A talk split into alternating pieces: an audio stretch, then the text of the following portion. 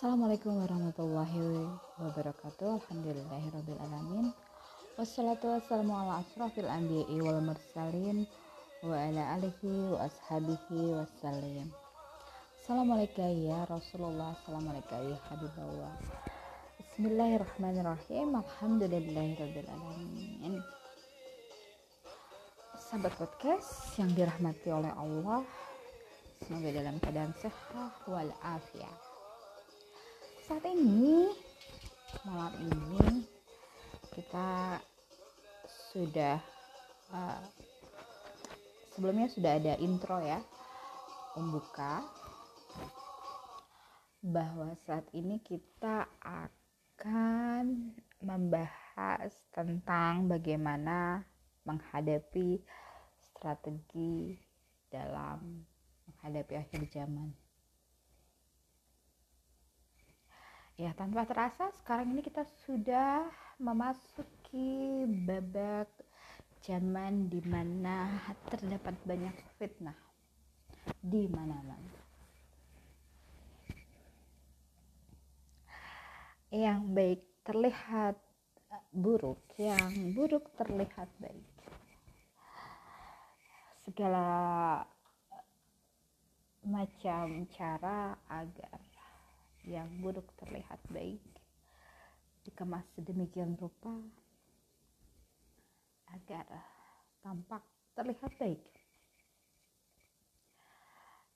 Tidak dipungkiri bahwa yang masih polos seperti yang diutarakan kemarin, masih natural, masih pikirannya tidak belum terkontim, terkontaminasi media itu masih banyak. Dan ya mungkin orangnya sudah mulai uh, bertumbangan ya, maksud dalam arti semakin sedikit, karena semakin kesini waktu terus berjalan, generasi muda sudah mulai di uh, berganti masa, berganti air. Apa dari efek semua yang telah terjadi secara global saat ini adalah kondisi yang memang keadaan semua sudah disupport secara global, uh, terutama bagaimana membuat sebuah uh, gaya hidup uh, dibungkus dengan perhiasan dunia. Seperti ada seperti yang telah uh, dituliskan di surah Al-Kahfi ini, di ayat antara ayat satu sampai ke sepuluh, bagaimana perhiasan dunia dijadikan sebagai, sebentar kita lihat dulu ya.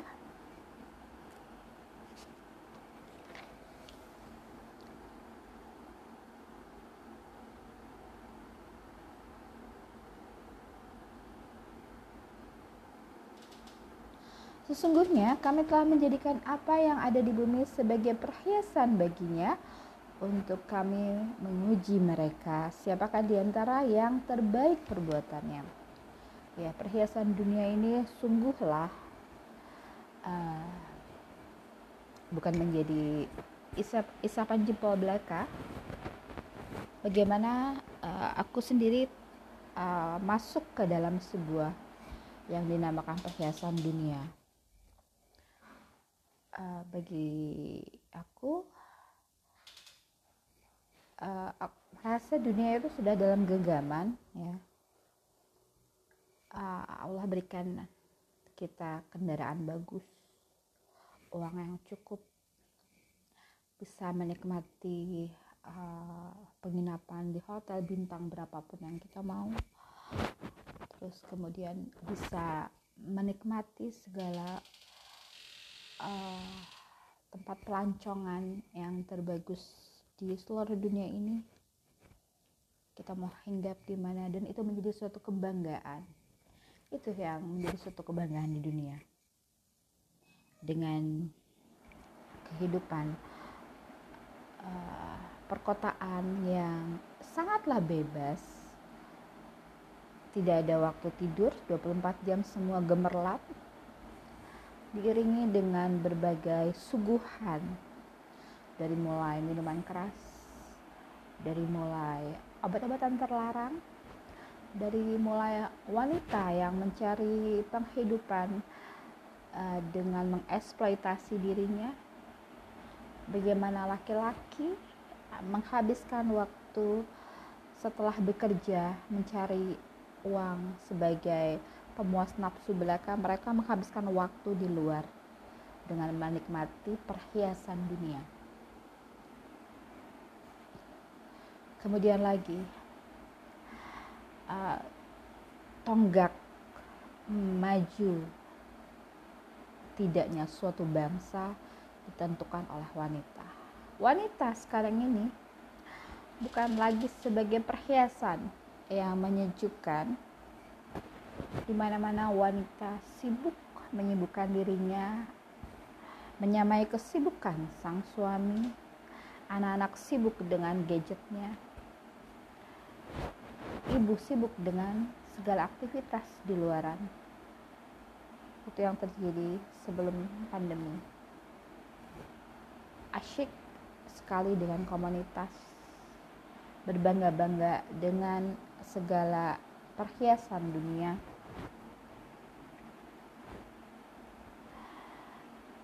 Ya, itulah sebuah uh, kenyataan yang disuguhkan oleh ini. Semua merupakan sebuah pandangan, awalnya dari pandangan dulu, pandangan bagaimana kita menjaga pandangan kita.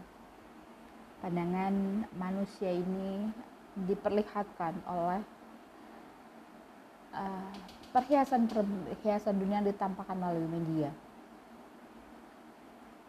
Semua uh, apa contoh suri tauladannya, suri tauladan ketidakbaikan disuguhkan begitu apik dalam sebuah balutan tontonan yang menyisakan sebuah duplikasi, ya, contoh yang akhirnya menjadi satu uh, kiblat bagi orang-orang di dunia ini, bahwa kemewahan, kemewahan dunia adalah yang utama untuk dicari. Tak dapat dipungkiri, semua berjalan pada jalur yang menjadi panduan bagi mereka, bagaimana panduan mereka adalah perhiasan dunia. Namun tidak uh, kita lihat lagi ke sisi uh, agamis, di mana masih banyak orang-orang yang berjuang di dunia pendidikan agama. Namun itu semakin sekarang sekali semakin dikurangi. Bagaimana dulu ada pendidikan moral, pendidikan agama itu lebih banyak. Dahulu bagaimana kita harus mengawali segala aktivitas kita dengan membaca doa.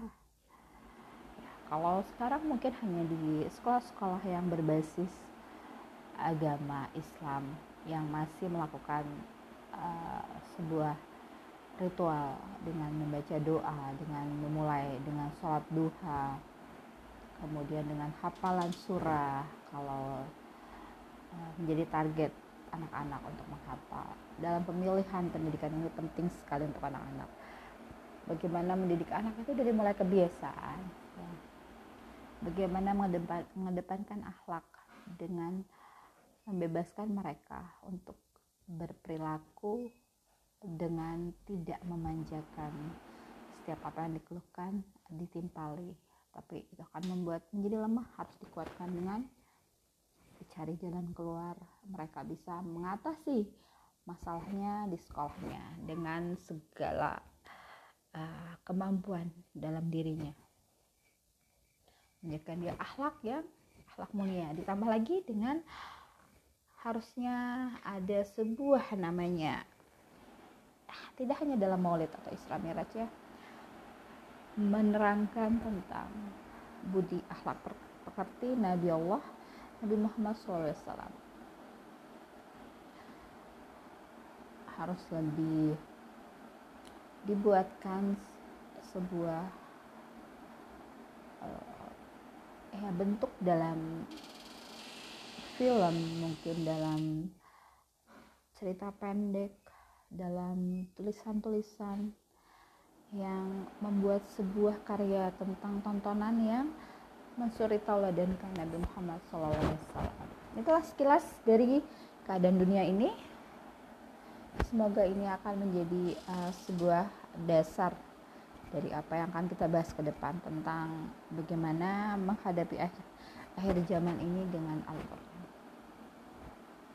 Allah telah memberikan uh, sebuah solusi agar kita terhindar dari fitnah akhir zaman dengan menghafal surah Al-Kahfi sepuluh ayat, namun lebih merasuk lagi, lebih menjelma lagi sebagai tameng bagi diri kita dalam menghadapi akhir zaman ini bila itu dimaknai dengan sangat dalam melalui qalbu kita, agar kita bait demi bait, lapas demi lapas ini akan menjadi sebuah mukjizat buat kita dalam menghadapi situasi dan kondisi akhir zaman. Baiklah, kita mulai ya dengan uh, pemaparan secara umum dulu, bahwa surat Al-Kahfi ini terdiri dari seratus sepuluh ayat ya, yang akan kita bahas dulu. Ini adalah sepuluh ayat pertama. Yang awal adalah yang dibahas adalah tentang Al-Quran sebagai pedoman untuk bekal kita uh, menapaki jalan yang sangat berliku-liku, terjal, penuh gelombang, meliak-liuk di akhir zaman ini, penuh tipu muslihat, penuh dengan intrik, penuh dengan konspirasi, penuh dengan harus kehati-hatian kita dalam melihat segala sesuatu, karena kadang yang tampaknya baik terlihat berbeda dari mata yang satu lagi. Oke, kita mulai lagi ya. Kita mulai saja. Auzubillahiminasyaitonirrajim. Bismillahirrahmanirrahim. Memohon perlindungan dari godaan syaitan yang terkutuk, memohon pertolongan kepada Allah dengan kasih sayangnya agar melindungi kita selalu dalam berucap, dalam memiliki pandangan yang tersirat maupun tersurat.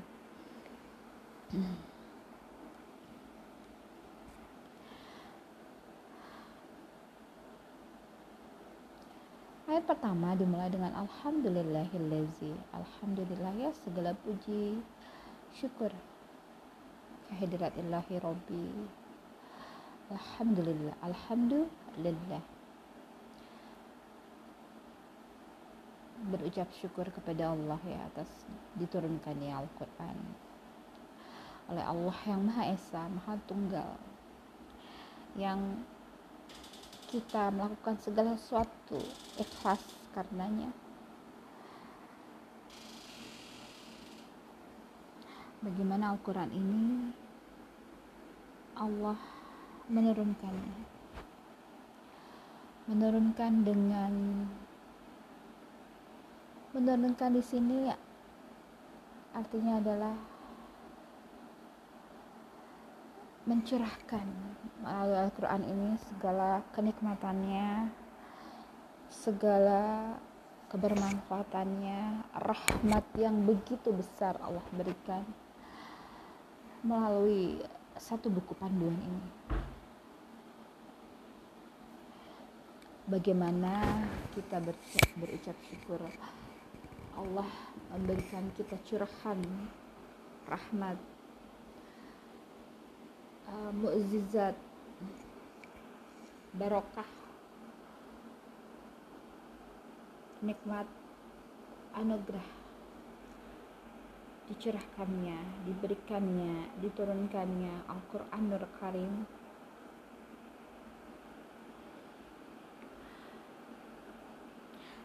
dan dijelaskan bahwa Al-Quran yang diturunkannya ini adalah sebuah sebuah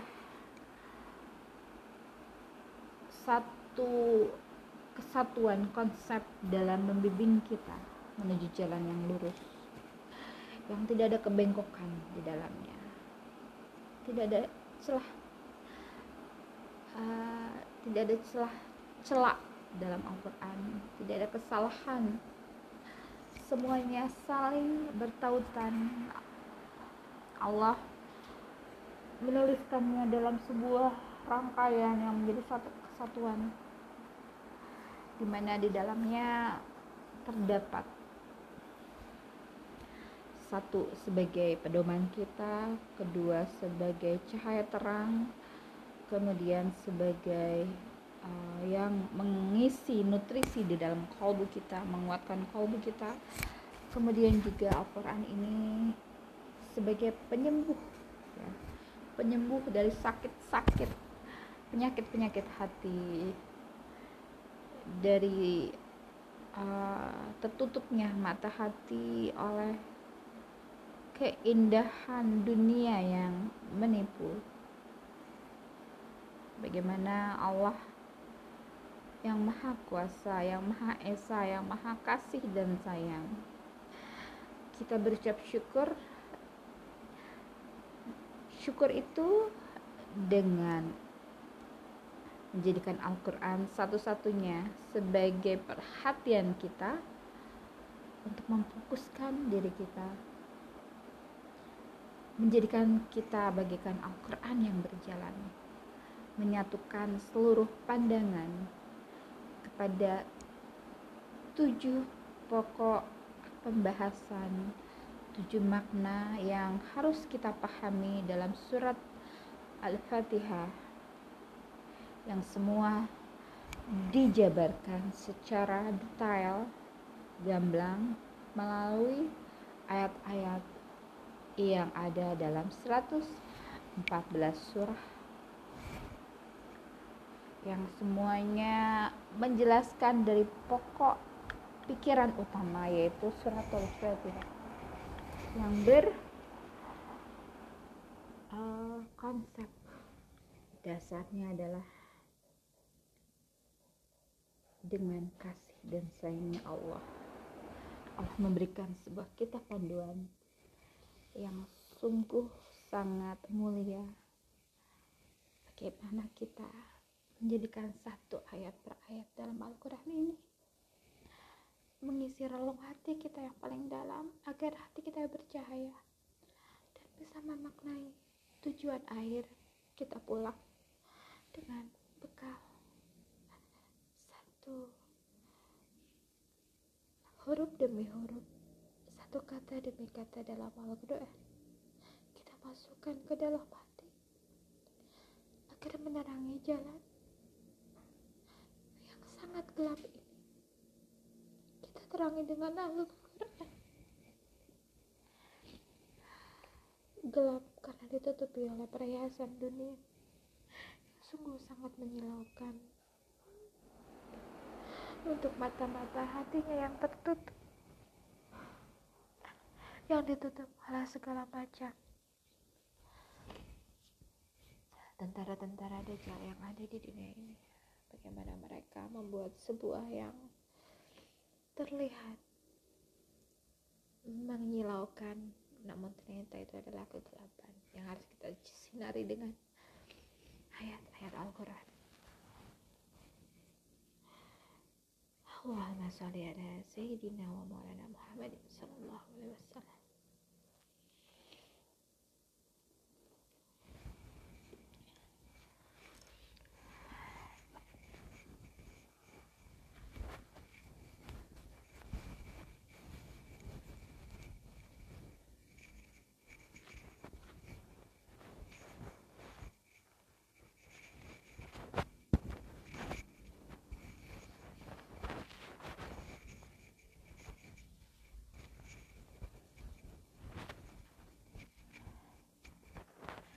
sepuluh surah dalam surah Al-Kahfi ini, bagaimana kita mengungkapkan rasa syukur kita dengan Allah berikan kita kita panduan teruntuk orang mukmin. Orang mukmin di sini yang jelaskan sebelumnya dalam sepuluh ayat surah Al-Mu'minun yang pernah kita bahas sebelumnya, yang merupakan dari akhlaknya Rasulullah Sallallahu Alaihi Wasallam. Bagaimana telah kita jelaskan sebelumnya. Kemudian ini juga sebagai bagaimana Allah memberikan terang keterangan, memberikan informasi kepada orang-orang Nasrani bahwa ada di ayat, dan untuk memperingatkan kepada orang yang berkata Allah mengambil seorang anak. Ini adalah sebuah peringatan. Peringatan di sini artinya adalah apa yang mereka percayai, apa yang mereka jadikan sebagai sesembahan, dan mereka ini Uh, yang kita kenal uh, paling banyak di dunia, yang peradabannya katanya peradabannya tinggi, memiliki kecanggihan teknologi, menguasai perekonomian, menguasai peta kemajuan modern. Ini sudah menjadi sebuah Um, gerbang-gerbang yang membuka, memberikan sebuah tontonan kepada kita bagaimana kemewahan dunia menjadi satu acuan, menjadi titik ukur dari keberhasilan seseorang di dunia ini. Itulah apabila kita berkiblat kepada dunia barat yang menyuguhkan segala tontonan yang semuanya isinya adalah perhiasan dunia yang sangat memukau tapi memabuk. Kemudian lagi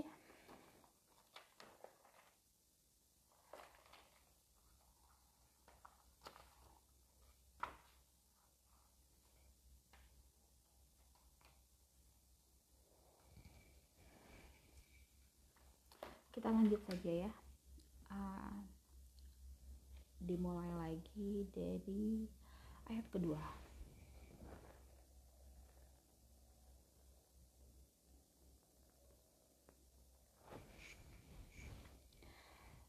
Al-Quran sebagai bimbingan yang lurus untuk memperingatkan akan siksa yang sangat pedih dari sisinya dan memberikan kabar gembira kepada orang mukmin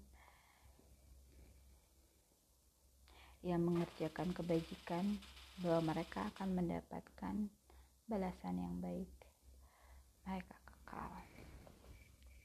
Seperti yang kita bahas di surah Al-Baqarah kemarin, orang mukmin yang mengerjakan kebajikan akan Allah beri imbalan, dan orang-orang yang melakukan dosa maksiat akan diberikan azab yang sangat pedih. Kemudian lagi orang mukmin dikatakan orang yang percaya kepada Allah, orang yang percaya iman kepada rasul-rasulnya Allah, orang yang percaya dan beriman kepada kitab-kitabnya Allah, orang yang percaya dan beriman kepada malaikat-malaikatnya Allah, orang yang percaya kepada hari akhir, orang yang percaya kepada kadar buruk, kadar baik,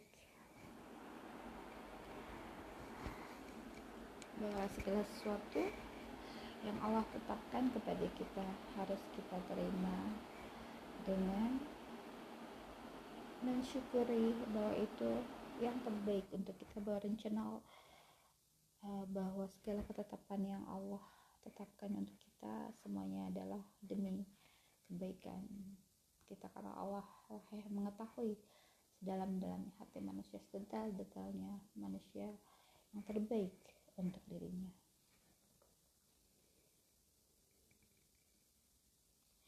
Ya, bagaimana kita dalam di dunia ini dengan Al-Quran ini, bagaimana kita bisa melakukan segala kebajikan, ya, apa yang diperintahkan dengan Allah, dengan segala ilmu yang Allah berikan kepada kita, tuntunan dalam mendampingi amalan-amalan dalam berbuat kebajikan.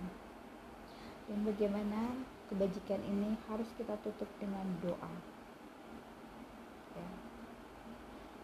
Dan bagaimana kita bisa menjauhi segala perbuatan-perbuatan yang dimurkai oleh Allah, diberikan panduan-panduannya seperti apa, apa yang harus kita jauhi, sifat-sifat tercela apa yang harus kita hindari, penyakit-penyakit hati apa yang harus kita obati dengan Al-Quran. Jadi di sini adalah yang kedua dalam surah Al-Kahfi ini. Tadi adalah yang pertama adalah Al-Quran sebagai uh, pedoman bimbingan kita untuk menuju jalan yang lurus. Kemudian yang kedua adalah diterangkan Al-Quran ini adalah untuk sebagai peringatan kepada kita agar kita bisa melakukan segala amalan dan menjauhi segala larangan. Bagaimana di sini dijelaskan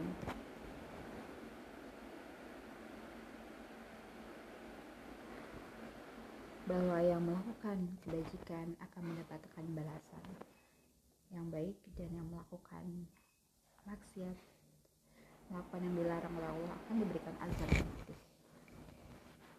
Ya.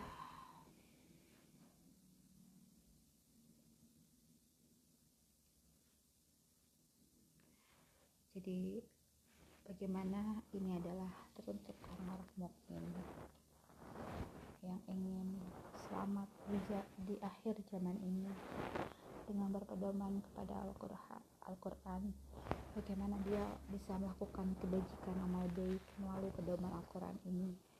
Kebajikan-kebajikan apa yang bisa dilakukan akan diberikan cahaya terang oleh Allah, diberikan panduannya.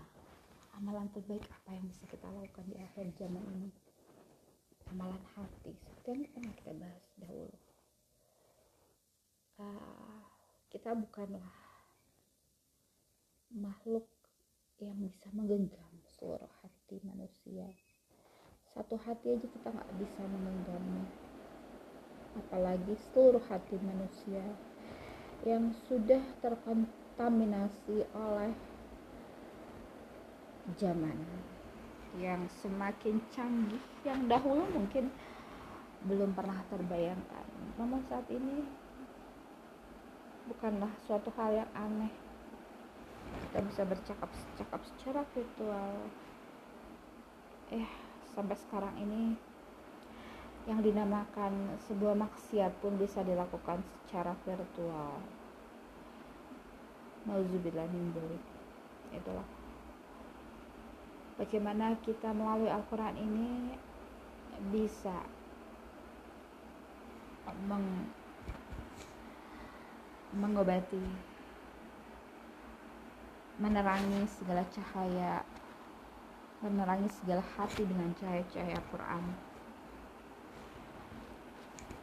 Dan ini dilakukan dengan amalan hati sebagai apa? Sebagai petunjuk, sebagai lafaz yang menjadikan sebuah mukjizat, ya. Bagaimana di akhir zaman ini kita harus banyak-banyak melantunkan zikir, zikir hati yang bisa menjadikan suasana menjadi kalbu-kalbu, menjadi tenang. Bukan hanya satu kalbu diri kita, tapi mudah-mudahan bisa menggapai kalbu-kalbu yang lain agar semakin tenang, semakin terbuka cahaya-cahaya pandangannya agar tidak berkiblat kepada dunia barat.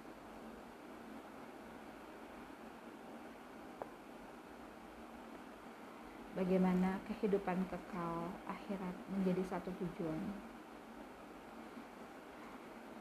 bahwa kita diberikan berita yang sungguhlah sangat menggembirakan. Allah akan berikan balasan bagaimana untuk orang-orang yang melakukan taat, tunduk patuh, istiqomah di jalan Allah, dan memberikan peringatan bagi orang-orang yang melakukan maksiat untuk kembali ke jalan yang lurus, jalan yang diridhoi oleh Allah. Mungkin ini dulu ya, ini sudah sampai tiga puluh menit ya, bagaimana nanti kita menapaki jalan hijrah dalam menjalani kehidupan di akhir zaman ini. Semoga baru dua ayat ini memberikan kita sebuah semangat untuk menapaki jalan hijrah di akhir zaman ini dengan segala macam pastinya yang sungguh sangat atraktif buat buat buat saya pribadi, atraktif ya. Kenapa? Kita bukan lagi akan melakukan sebuah cara seperti hal dulu ya, membangun kekuatan fisik, uh, pastinya didukung juga dengan doa dan pastinya didukung juga dengan lafaz-lafaznya Allah. Namun sekarang kita tidak perlu memerlukan membangun kekuatan fisik, yang kita harus bangun adalah kekuatan rohani. Bagaimana rohani ini bisa men, uh, menjadi leading ya, memimpin segala langkah kaki kita, segala semua perbuatan kita, agar rohani yang kita kedepankan dengan menguatkannya tentunya dengan Al-Quran, dengan segala macam hal yang Allah berikan tuntunan ya. Ada uh, pastinya ilmu, ada sholawat, ada cahaya cahayanya Allah, kemudian ada lagi kita terus-terus memohonkan ampun kepada Allah, kita selalu bersyukur atas segala kenikmatan yang Allah berikan kepada kita, kita memanjatkan doa agar segala amalan kita dikabul dan diterima, dan kita juga terus bentar, hitung dulu, cahaya Allah, sholawat ya, cahaya Allah, sholawat, kita lihat lagi ya, kita lihat lagi apa saja sih yang di huruf ba dan ba itu. Aku takut salah, jadi harus dilihat dulu ya. Bismillahirrahmanirrahim ya, dengan cahaya Allah, istighfar, rindu ya, rindu rindu dan cinta kepada Allah dan Rasulullah, doa, syukur, dan ilmu. Ya, ketujuh itu yang mengisi hati kita agar kita melahirkan sebuah cahaya-cahaya di muka bumi ini ya, sampai ke langit, menerangi, menjadikan pandangan kita, lisan, akal, akhlak, amal, semuanya ini menjadi uh, dari refleksi dari semua apa yang melingkupi ya. Uh, cinta Allah pastinya kita selalu berkaitan dengan connecting terus kepada Allah, dengan berzikir, selalu mengingat ayat-ayat, ayat-ayatnya Allah, selalu melihat uh, para anbiya wal mursalin, segala suri tauladannya, dengan cinta Rasulullah dan uh, rindu Rasulullah, dengan segala apa uh, perbuatannya Rasulullah kita refleksikan dalam kehidupan kita sehari-hari, karena rindu kepada Rasulullah dan cinta kepada Rasulullah, dengan terus menyebarkan dakwahnya, dengan terus bersolawat kepadanya, dan terus menggemakan solawat untuk diperdengarkan, untuk dilafazkan, untuk dibaca oleh seorang. Kita menyebarkan solawat, insya Allah Allah, Allah akan membimbing segala hati-hati manusia ini untuk terus mengucapkan, bukan hanya mengucapkan tapi menanamkan di dalam hatinya. Ya, alhamdulillahirrabbilalamin. Allahumma sholli ala sayyidina wa maulana Muhammadin sallallahu alaihi wasallam. Hasbunallahu wa ni'mal wakil, ni'mal maula wa ni'man nasir. La haula wa la quwata illa billahil aliyil azim. Ya hayyu ya qayyum, la ilaha illa anta subhanaka inni kuntu minaz zalimin. Alhamdulillahirrabbilalamin. Subhana rabbika Subhana rabbika rabbil izzati amma yasifun. Wassalamun ala mursalin walhamdulillahirabbil alamin. Wabillahi taufiq wal hidayah. Assalamualaikum warahmatullahi wabarakatuh.